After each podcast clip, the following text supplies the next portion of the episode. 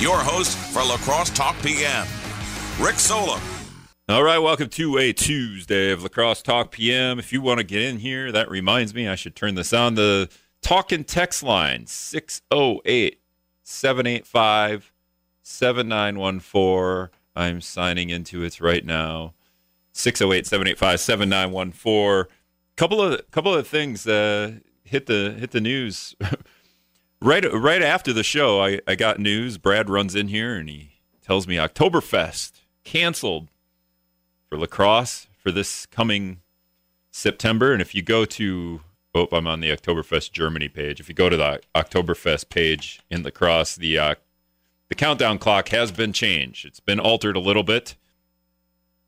They're right on top of this stuff. Uh, Oktoberfest next 456 days, six hours, 52 minutes away. Oktoberfest set for September 30th through October 3rd, 2021. I did talk to uh, the Oktoberfest president, James Brennan, for like four seconds today. And he more or less said they're, they're going to try to come up with some creative ways to celebrate this year while not actually having the fest. And we can get into that in a little bit. Uh, later in the show, uh, we're going to talk to you. We're going to talk about domestic violence during a pandemic. I talked to Ann Kappauff, the executive director of the New Horizons Shelter and Outreach Centers. Uh, they're located in La Crosse and Trempealeau counties. And we'll just talk about uh, people suffering from domestic violence while handling a pandemic. So they're more or less locked in their house for the for the duration of this time, or for you know for for a, a little while there, maybe a month or so, month and a half. People were staying at home, safer at home order in Wisconsin, and and just how people dealt with that. Because in my head, I thought you know calls for domestic violence would be way up while people are locked, staying at home, safer at home. I shouldn't say locked in their homes. I, I don't, but uh, in my head, but but Ann says uh, Ann says the numbers were a little different. So I talked to her just earlier today. So that's a, a conversation we're gonna have. I'm just gonna play in a, in a little bit. But um, what else is there? Oh, La Crosse Fire Chief Ken Gilliam is gonna come on Thursday onto the show and talk about. And one of the things we're going to talk about, they had a city plan commission meeting yesterday and talked about a new law enforcement center for the city of La Crosse. And it's getting pushed by city leaders. Uh, it's one of those contentious points, I think, when we, we talk about a pandemic and the city's trying to save money, right? And cutting cutting what the library budget by five hundred thousand dollars. But we're we're going to go ahead with a new law enforcement center. Is that what we're going to do? How much is that going to cost? I think the city council will talk about that next Thursday as well. Uh, Mayor Tim Kabat's going to be on here next, not next Monday, this coming Monday, right? Uh, six days from now, and um, we'll, we, we, can drill him about that as well, right? Uh, we could talk to him uh, about this, the, the idea of a new law enforcement center. Ken Gilliam's always pushing for new fire stations, as the uh, the fire stations in La Crosse are pretty old and rickety. And uh, almost to the point where they're not healthy too. And and so uh, a couple of things looking ahead, but the the idea of canceling Oktoberfest, I don't think was was uh, something that surprised me at all.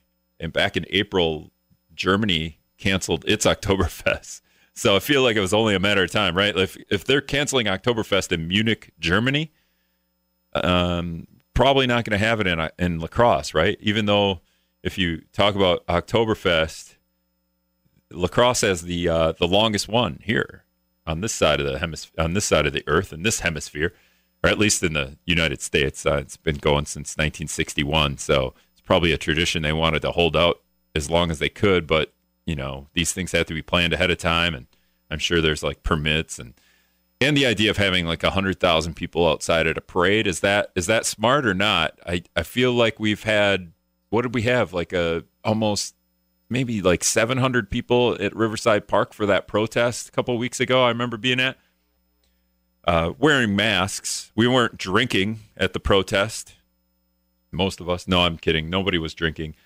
Well, nobody was drinking beer, but uh, most of the people, I would say 80% of those people were wearing masks. But the idea of going to uh, the, what something like the Maple Leaf Parade, where 100,000 people show up, can you can you do that and and and be safe during a pandemic like this? Uh, I don't know.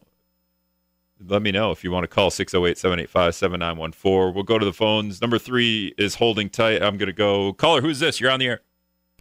Hi, my name is Mike, and I'd just like to make a little comment about all the stupid people that are driving through Stoddard. I'm on part of the crew doing the highway project down there, and it's been like a freeway down here all day. It's open to local traffic, but that doesn't mean every Yahoo should be driving on it. Yeah, you got to kind of zigzag. Are you still zigzagging through Stoddard right now? We're working on the stretch of highway north of where you turn on the Perch Coulee to start the zigzag. Oh, so yeah. it's down the one lane, and we're in dump trucks dodging people that are driving all over the place where they aren't supposed to be, and it's just it's making things dangerous and slowing down the process. If they take the detour like they were supposed to, we'd get done a lot faster. Yeah, I was just gonna say, are they? They're by, so there people are bypassing the detour and supposedly going uh, through the one lane and then through Stoddard just to get to the other side. You think, huh? That's correct, because they're they don't want to take the long detour around. So word must have got out that you could get through Stoddard. So everybody today decided they were going to. Well, have you have you guys thought? And you're driving dump truck, so I hope you're not driving and talking on the phone. I'm just kidding. I know you're not. Um, but uh, is there is there a way to get law enforcement involved to to to to find out if these people are actually uh, you know able like legally essentially driving through Stoddard? Technically, it's the road is legally opened. It had to be kept open, but it's supposed to be for local traffic. And Right. I'm seeing plates from Iowa and Minnesota and everywhere else that definitely don't live in Stoddard. Yeah. All right. Well, I, hopefully, uh, so so the big problem is just there's a lot of traffic, huh? And then Oh, it's ridiculous. okay. There's 10 cars. We got two flag people, and they got, at any given time, 10 to 15 cars backed up in each direction. Sure. And we're trying to haul material in and out of there to get the road open. All right. All right. Well, thanks for the call. I'll I'll, uh, I'll yell at the people here a couple times during the hour not to go that way. Okay, thank you. All right. Uh, that's a dump truck driver uh, working right now on south south of La Crosse on the on the highway. They're redoing the highway there, and uh, it's there's a detour. Take the detour, people. Uh, number three is on. I remember back in high school, I was a flag man for for one of those, but I was the only flag man, and so I had to stop traffic like hundred yards one way and hundred yards the other way, and I. I always had two cars coming at the same time, and I'm like jumping up and down and doing jump jacks, jumping jacks, and I had my little stop slow sign. Uh, man, it was not a fun job. So, uh, it, but maybe just hire two flag people. I guess it would have made it easier. How are you doing, number three? I'm doing real good. See, I heard Erie call in last night after I talked, and he said he was just going to listen from now on. Yeah, I don't, I don't. Yeah, he's he's it's he made it sound like you said he shouldn't call in, and you were just saying he called in. He called in. Yeah, he I was just saying that you asked me if I did, and I said once, and he's. I said Erie called quite a few times, and it's always good to hear from Erie because he says it just as he sees it.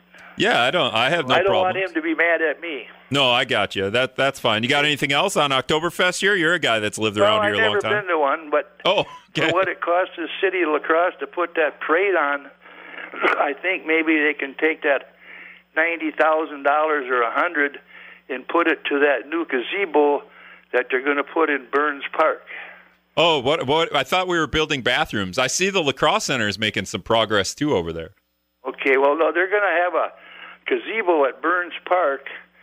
Um, they're fixing it all up, and I'm going to suggest to the mayor that maybe you and him can do a live show from there after they get it up. I think maybe you and the wife could renew your vows over there when it's when it's Well, up. that's coming up yeah.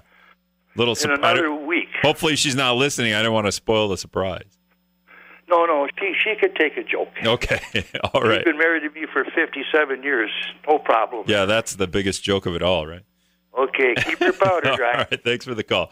All right, we're gonna we're gonna hit news and we're gonna we're gonna talk a little bit more about Oktoberfest coming up after the news with Brad Williams in just a minute, right here on WIZM. All right, welcome back to La Crosse Talk PM.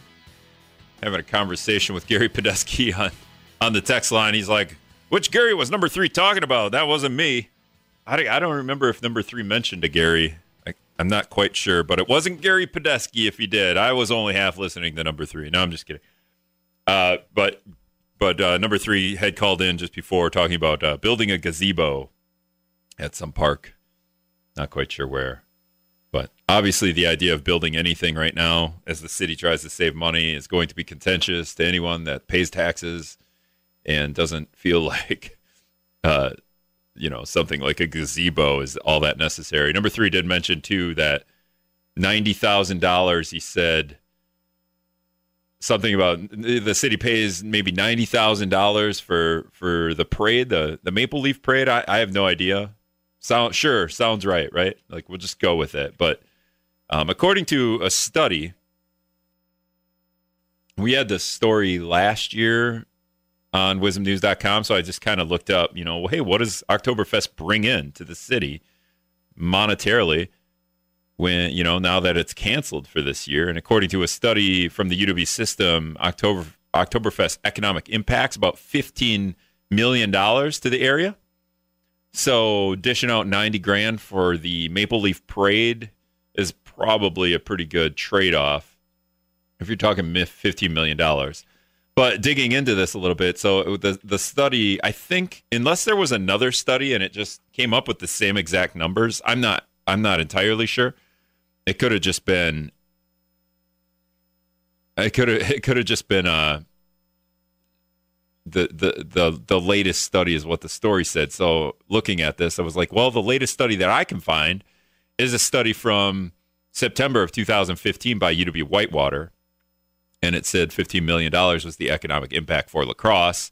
Uh, some other bullet points there were more than 1.17 million in tax payments to various levels of government. Ooh and 211 jobs to the local community. So that that's from what I found from Whitewater from 2015 and they looked at the 2014 Oktoberfest.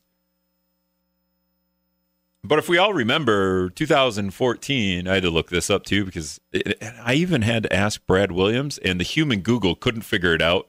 He couldn't just give me the dates of when Oktoberfest went from four days to nine days to four days, and and uh, I think he's slipping. So don't don't let him. You know, don't mention it if you see him, and maybe don't ask him for for specific dates and time. As Brad Williams and WIZM News, he, you know, you can give him a date and time, and he can tell you uh, a, a, fu- a, funky fact usually about it. But I got him on this one. He couldn't tell me the fact that I wanted. He he can give me a fact, but he couldn't give me the fact. So in in in 2014, Oktoberfest went to a four day festival. They had been a nine day festival from 2000 to 2013. So the study looked at the 2014 Oktoberfest. That was the first first time it was four days. So they bring in 15 million dollars, and I kind of wonder, you know, the four years after that, or three years after that, or four years after that. My bad. Uh, if if the uh, economic impact would have been higher or lower, because people are adjusting right to this four day um, festival. And uh, La Crosse has the oldest, apparently, in my research. I, am not a big La Crosse Oktoberfest guy, but I was like, oh, this is interesting. Uh, La Crosse Oktoberfest first celebrated in 1961. It's the longest running Oktoberfest in the Midwest. Um, I said the nation before, but I meant the Midwest. And uh, back then in 1961, the buttons cost one dollar. So you know, for for those that that are interested in that, but Oktoberfest is canceled for this year. I'm sure a lot of people are disappointed in that. Uh, if you want to if you want to call or text 608-785-7914 writing was on the wall to me back in april when munich canceled their oktoberfest. I don't know if you guys know this but oktoberfest is originally you know started in germany back in 1810 so munich munich canceled their oktoberfest back in april late april april 21st i believe it was. And I do have some uh, interesting numbers from from the uh, Oktoberfest over in Germany. Uh, it brings in 1.3 billion dollars, so a little bit more than the uh, 15 million from the 2014 study, 2015 study. Uh, it draws six million visitors from 50 countries. And last year, so 2018, this is this is the stat I want because I think La Crosse might be able to compete here. Last year in in the Munich Oktoberfest, uh, they guzzled 7.3 million liters of beer. So we're gonna have to do the calculation there with liters, and a, and a slight decline. That was a slight decline from the 7.5 million liters of beer they get they guzzled in 2017. So I kind of wonder where where La Crosse fits in, in the amount of beer guzzled for Oktoberfest, but uh, will will will be zero beer unless we're counting beers at home. Uh, we'll go back to the phones. Caller, who's this? You're on the air. Hey, this is Sam. Uh, my my thoughts on Oktoberfest. Um, you know, if you go back to 1968, we had a pandemic back then. It was the Hong Kong flu. It killed 100,000 people, which is sad and tragic. That sounds like a large number in the scope of things. You know, we live in a country with 300 million people in it. Uh, that year, they held Woodstock. You know, huge outdoor festival and nobody really batted an eye out of it. The difference is, you know, with Facebook and social media, everybody uh kind of blows things out of proportion. You know, when this all started, we were supposed to to flatten the curve and uh at some point it it jumped in to just shut everything down forever. So I I guess I feel, you know, at, at some point we just got to start getting back to life as usual. Are you talking about H3N2 that virus? Is that what you're talking about? Uh I'm not sure what the technical name is. It was referred to as the Hong Kong flu back in '68. Okay. So um, I'm not sure what the H number on it was, but so are you an expert in, in that in that virus and how it, it's transmitted and how contagious it was versus this one versus COVID? No, I'm not a particular expert in, in either virus. I know the death numbers from that was a uh, hundred thousand in '68. Um, so I, you know, it's it's comparable, you know, in its scope. You know, I think we'll we'll probably be a little higher than that, but it's hard to tell when so many COVID deaths aren't actually from COVID. You know, they died with COVID, but they didn't die of COVID. So I guess it's kind of it's kind of hard to know what experts to even listen to. Well, how you know, many in today's day and age? How But many- It, it would be nice to give people the opportunity to make their own decision if they want to go to these festivals Well, or how, not. how many people in 68 died of something, you know, like pneumonia or something when they actually had uh, H3N2? Do you know that number? Yeah, I don't. That Oh. would be an interesting thing to look up. You know, I, I think there's going to be a lot of studies done on, uh, you know, the causation of death, whether it's from, you know, a, a particular virus or pneumonia or comorbidity. You know, there's there's just a lot of uh, lot of misinformation out there, and then a lot of varying opinions, even from medical and virus experts. Yeah. Um, you know, when this all started, we're told don't wear masks. Now we're told everybody has to wear them, and you know, there's there's so much misinformation out there. I think at a certain point we need to open things up and, and let the public make make their own decision. You know, anytime you walk out your door, it's a risk. Thing, People are walking around with tons of viruses and bacteria all the time. So All right, I got I got to go. Uh, things are open. Uh, we haven't closed. We, we the Supreme Court ruled that things are open. Eric, real quick, you're on the air. Go ahead, Eric from Sparta. Yeah, yeah. Number three, I love you, man. You're the best. I didn't mean to diss you or anything. You're a good man. I like your every time you call, it makes me happy because I hear you. But I love you anyway. But anyway, number uh, I was in national news today, and uh, there's another virus developing in China, and it's going to be worse than this one. On the national news, I heard that today. Keep your ears open. Yeah, some kind of some kind of swine flu. I think. Uh, uh, the caller before Eric mentioned 100,000 deaths. We're at we're at 127,258 right now in the United States. 500,000 across the the globe. Uh, we're at uh, we have 25 percent of the world's deaths. The United States alone. So the next the next biggest death toll in the world is Brazil at 58,000. So we're at 127,000. Brazil 58,000. Pete, you got you got real quick. Can you be quick? Pete's on the phone. Oh, oh, okay. Well, I was just going to say shutting down uh, Riverfest and uh, um, Oktoberfest really stupid. Uh, losing out on a lot of money, and um, uh, I, I don't know. You know, you guys are trying to make this out like the Black Plague, when in reality it has a 99.94 percent recovery rate. Uh, people are walking around with face masks on like idiots. Uh, like the guy said before, we need to get back to life. you know, let's let's go ahead and. Uh, uh, I mean, the sunlight kills it anyway get out in the sun, walk around, it kills the virus. It, this virus is really nothing. It's more. It seems like a cold. You know, the only people that really died are the people out in New York, and then he put them all in a nursing home like uh, it was a leper colony and killed a bunch of them off that way. All I right. mean, uh, but uh, here in Wisconsin, we don't have that. You know, we don't have that kind of thing going on. So, even though it is a Democratic. Uh, go- all right, P. I got to go. I got to hit news. Sorry, sorry to cut you off, but uh, we got to take a break for news. Scott's comment coming up in just a sec. All right, welcome back to La Crosse Talk PM. On the phone with me now is Ann Kappauff. She's the executive director at New Horizons here in La Crosse, New Horizons Shelter and Outreach Centers. There's one here in La Crosse, where I'm, I'm guessing, Ann, that your station, and then there's another one in Trempealeau County. Ann Kappauff is joining us. Uh, Ann, how are you doing? I'm doing great, Rick. How about yourself? I'm I'm pretty I'm doing pretty well. I'm back from vacation, so like you know, not doing great because I'd rather be on vacation. But you know, absolutely. all right. So what I wanted to talk to you about is, in in obviously all this stuff surround is surrounding a, a pandemic. So there's always things like how do how does this work? How does that work? And then how does it work during a pandemic? And uh, first of all, New Horizons Shelter and Outreach Centers can you just can you just break down uh, some of the things that you you all do over there? I absolutely can. So we provide free and confidential services to victims and survivors um, who have experienced domestic abuse or sexual assault in their lives. So uh, we provide community um, resources to them, counseling, um, self empowerment skills. Uh, we can assist them how to connect for employment and housing, and we also provide shelter um, to them if they need to escape an abusive situation. And we have a 24-hour crisis line, so um, anybody can give a call whenever they want to reach out for themselves or perhaps a friend, neighbor, or family member.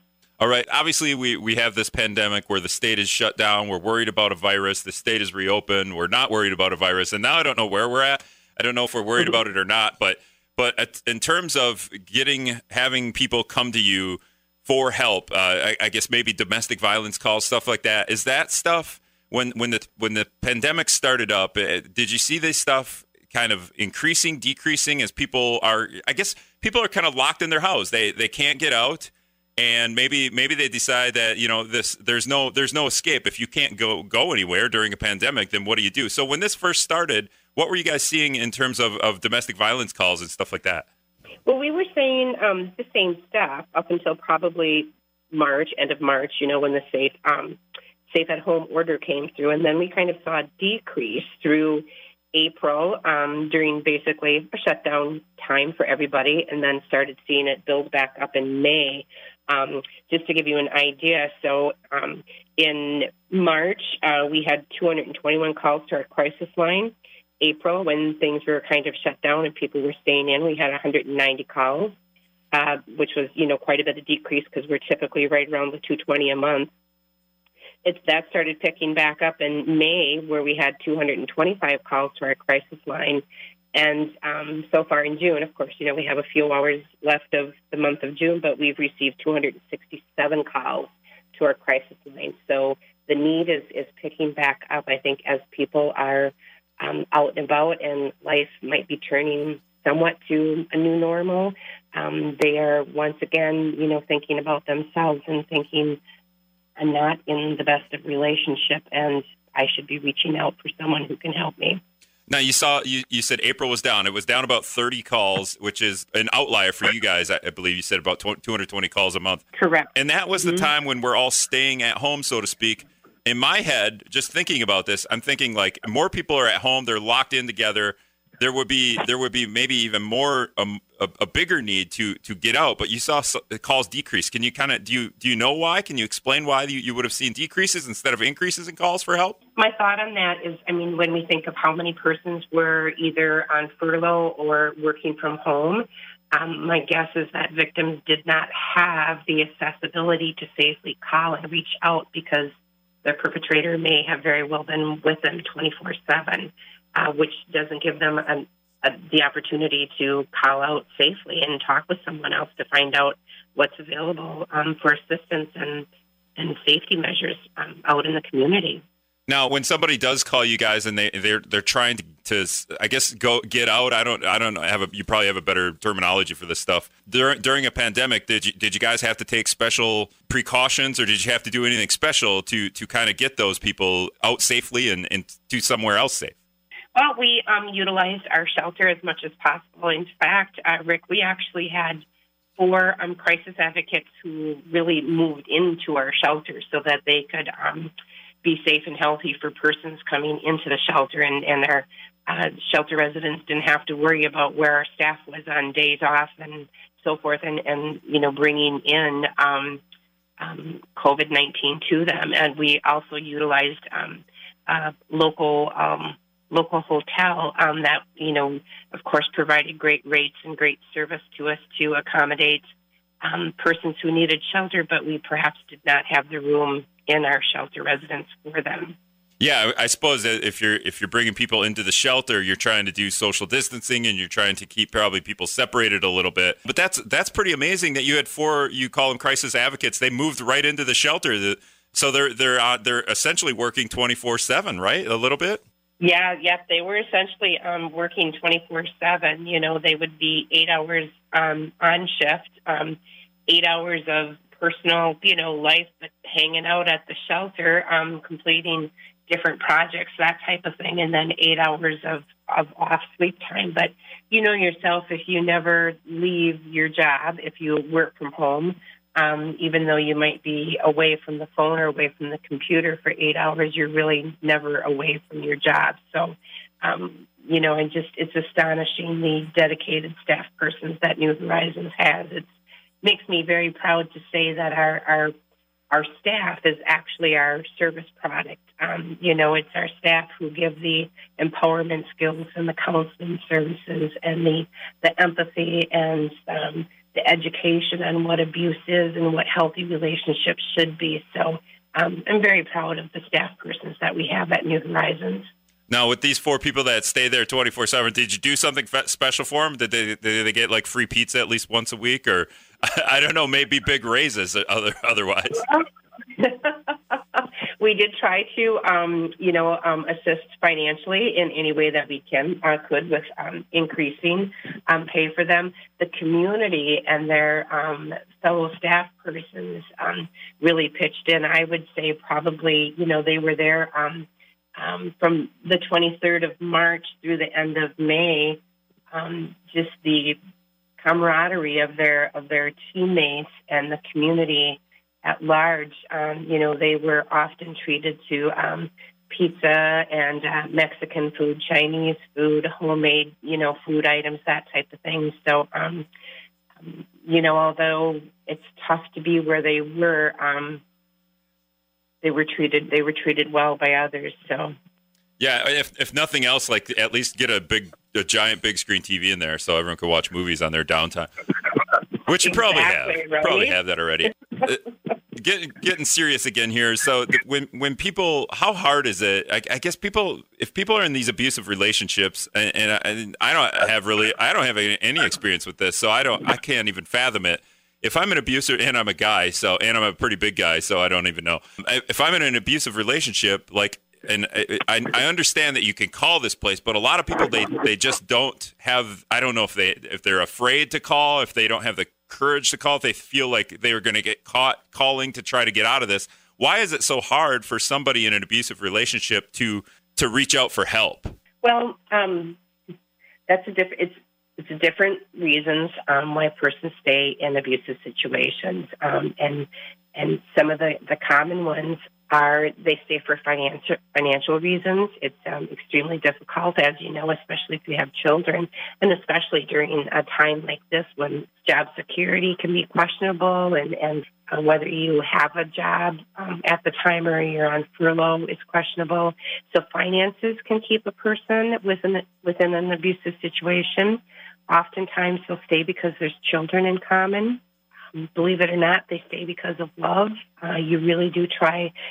You forget about the abusive times and you try to make the best of it um, for your family, for yourself, because you remember those good times. And perpetrators always have this uh, ability to promise you that it will never ever happen again, and you you tend to want to believe them.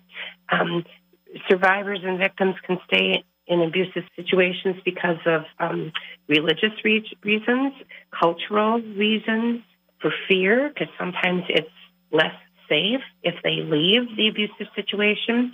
Perpetrators will also threaten of survivors' children or family, pets, that type of thing. Say such things as, if you leave me, I'm going to kill your dog because it, it's not going to go with you, that type of thing. And so it is extremely hard to break away. I know that it's really easy for persons who have never been in an abusive situation, have never experienced it, to say, um, boy, if he or she ever laid one hand on me, I would be out that door so fast. They they have no idea what it's like to be in an abusive situation, to walk in a survivor's shoes, to really know what it is. It's it's easy to say that, but perpetrators, there's a lot of power and control over what the victim does, and it is very hard to leave. And I, I, I say that from, from actual experience. I'm a survivor of abuse, and so I know how difficult it is for anyone to leave. And I was a person that I had family support, and I had the financial purposes, financial um, ability at my hands to be able to walk out of the abusive situation, but I had children, and it was hard to leave. Uh, again, we're talking with Ann Kappauff. She's the executive director at New Horizons Shelter and Outreach Centers. She's joining us on La Crosse Talk PM. She's been there 16 years, and and is is in in in talking about the the fact that you've had to go through this, how much of that has just helped you? It's uh, it's helped you relate to these people, right? And it's probably just helped you get to to where you are as the executive director here at New Horizon. I guess you know they say things that happen to you in your life always kind of bring you to a place where you where you would be. I would have never expected myself to be where I am today. My life earlier in my younger, much younger years, but it's a majority of our staff persons here, Rick, and even our volunteers have either experienced some form of abuse themselves or they have a family member, a close friend, a coworker who has has been through it, and so there's there's that little bit of a touch of um, knowledge. I think that you know brings a person to work at a organization such as New Horizons. So it takes a lot of empathy. All right. So if somebody, you know, maybe somebody listening, they're they're in a situation where they they need to get out. Uh, obviously, that you you have phone numbers that you can call. Uh, what's the process? Somebody calls and and you know they're they're probably a little bit reluctant to to to make the call, and then maybe even reluctant to to leave the situation, depending on all the factors that like you talked to like you talked about, maybe finances or or children or wh- whatever else might might be you know causing them to stay in a an abusive situation. But yeah, can you just break down the process a little bit? Absolutely. Um, I think if a person is not familiar with our services, um, the best place to probably be would be to call our crisis line. And we actually have two crisis lines, but no matter which one a person calls, they'll be connected to a 24 hour person who is wide awake and willing to talk with you. Our La Crosse County um, crisis line number toll free is 888 231 0066. And if a person is closer up to Trempealeau County, you can reach out there and call our 800 number, which is 800 706 8586. Talk with someone who, who um, knows what domestic abuse and sexual um, violence is all about. You don't even have to share your real name if you don't want to. You can say, you know, hi, this is Rick Solem, and I just, I think I might be in an abusive situation, and I wanna, I wanna talk with someone. Or or they can use my name as a as a fake name. Is that what you're saying? Yeah, absolutely, absolutely. That's yep. That's what I was saying. So, Nine you know, Rick- person. Yep. Could, Nine- you could say you're Jane Doe or John Doe, and Yeah. we're still going to give you the same amount of help as if you called and said, "Hey, this is Ann Kappauff." You know. Yeah, maybe don't use Rick Solem. I don't know. I feel like you might just get you get you'll get less help. I think. No, I'm just kidding. All right, so there's going to be a, a million different situations, I'm sure. But then somebody you get to this to the point where somebody wants they have to get out. They they, they need to get extricated. Essentially, what what happens? How does that work? You tell them to go somewhere? Do you tell them to come to the clinic, or, or what happens? Well, to come to the shelter if they are in imminent danger and they need the ability um, when they want to come into shelter. Not everybody wants to come into mm-hmm. shelter. some persons might have family or friends that they can turn to, or they have the finances to go to a hotel or whatever. But our crisis advocates will help them assess their individual situation and determine what is best for them. Crisis advocates will help them do safety planning. And if they choo- do choose to come to shelter, um, or even to any place else, we can help with that transportation, that emergency transportation. So we have, um, just to kind of give you an idea, we have um, um, helped persons who have needed shelter and they've lived in surrounding counties of La Crosse County where shelter is located. And we have connected with law enforcement to get them safe to say from one county line to another county line to get them into shelters. So yeah. we have our ways of doing things. Yeah, that was that was my next question too. Is yeah, obviously if you're in a, an abusive relationship, or maybe it's not obvious, but uh, that means one person is doing harm to another. So how how often is law enforcement involved here? And and it does does it happen more often than not where that person the the abuser is removed from the situation as opposed to the person getting abused having to remove themselves from a situation? Well, many times um, survivors and victims of abuse do not call law enforcement um, because that can that can escalate um, the danger of what their of, of, their individual situation. So it's not uncommon for um, a victim of abuse to never reach out to law enforcement. If they do reach out to law enforcement, yes, then law enforcement will, um, you know, go to their go to their home and assess the situation. Um, and proceed with their with their um, duties that they do. Um, and then law enforcement will let the victim know about New Horizons and um, what we're available. It is not. It's never been uncommon for um, law enforcement to actually show up at the door with at our shelter door with a client um, because they know the serious situation and danger that the client is in and they want to get them to shelter right away. That has happened. So um, we have a good rapport and a good working relationship with law enforcement. So, and, and I'm sure there's many different reasons, but is it because I'm not going to call law enforcement over an abusive relationship because it's only a matter of he said, she said, or maybe, well, you mentioned before the children and there's other factors here. So maybe you're just afraid that the circumstances might change if, if it doesn't work out. Well, and I don't think it's just so much of a he said, she said, because law enforcement, you know, they, they do their duties and they're trained on domestic abuse. Um, it's it's more so that the perpetrator has probably threatened um, the victim in the past. If you ever tell anybody what's going on, I mean, there's some pretty "I'll kill you" can come out of their mouth. Um, you'll, um, I'll take the kids away from you. Um, you know that type of thing. It's threats basically coming from the abuser. Um, is why the victim won't call law enforcement because they're afraid of what that's going to do. I mean, even if uh, if a perpetrator is ever tra- if ever served with a restraining order, that can be an extremely um, dangerous situation. We have actually had murders happen because of that. You know, because uh, of abuser has been served with a restraining order and they've gotten pissed off and they've gone and they've taken it out out on their victim you know? Okay yeah that makes sense. Um, all right yeah. so you gave out the numbers. Otherwise where could people go online to get some information? Www.nhagainstabuse.org all right ann kappauff executive director at new horizons shelter and outreach centers in, in la crosse and trempealeau counties. Uh, thank you so much for joining me. Thanks much rick. Appreciate it. All right bye I know. All right, another quick break, and we'll wrap up after this on WIZM. All right, welcome back to La Crosse Talk PM. It's going to wrap up here. A couple minutes left in the show. Thanks a lot to Ann Kappauff for talking with me, Executive Director at the New Horizons Shelter and Outreach Centers. And uh, coming up, what I'm trying to do tomorrow and it's kind of like my favorite thing to to do on the show, and makes it should be a TV show at this point. Is I'm gonna try a Phil Jennings on, and he's the he works at the Wildlife Rehab Center in Minnesota of Minnesota. They're up in the cities, but uh, they've had. if you go to their Facebook page, if you just Wildlife Rehabilitation Center of Minnesota (WRC), at go to the search page at and then type WRCMN and just check out some of their pictures. They they've been pretty busy. Oh man, I missed this picture. There's some really funky looking birds that they're sharing on on their Facebook page. Uh, some of the things they've rescued.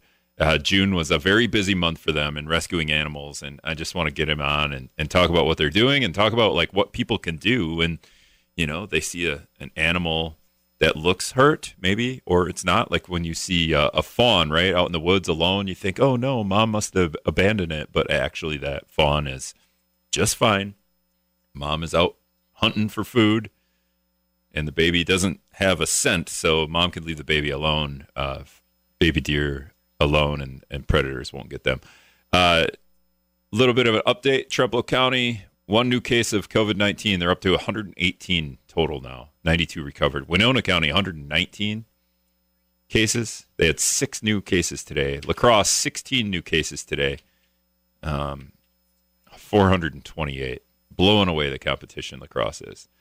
Uh, all right. That's all the time I have. Rug from Trump. Yeah, I'm hoping to have uh, Rug from Trump text in. I like animals. Yeah, hoping to have that guy on tomorrow. Thanks a lot for listening, guys. We'll talk to you then. See ya.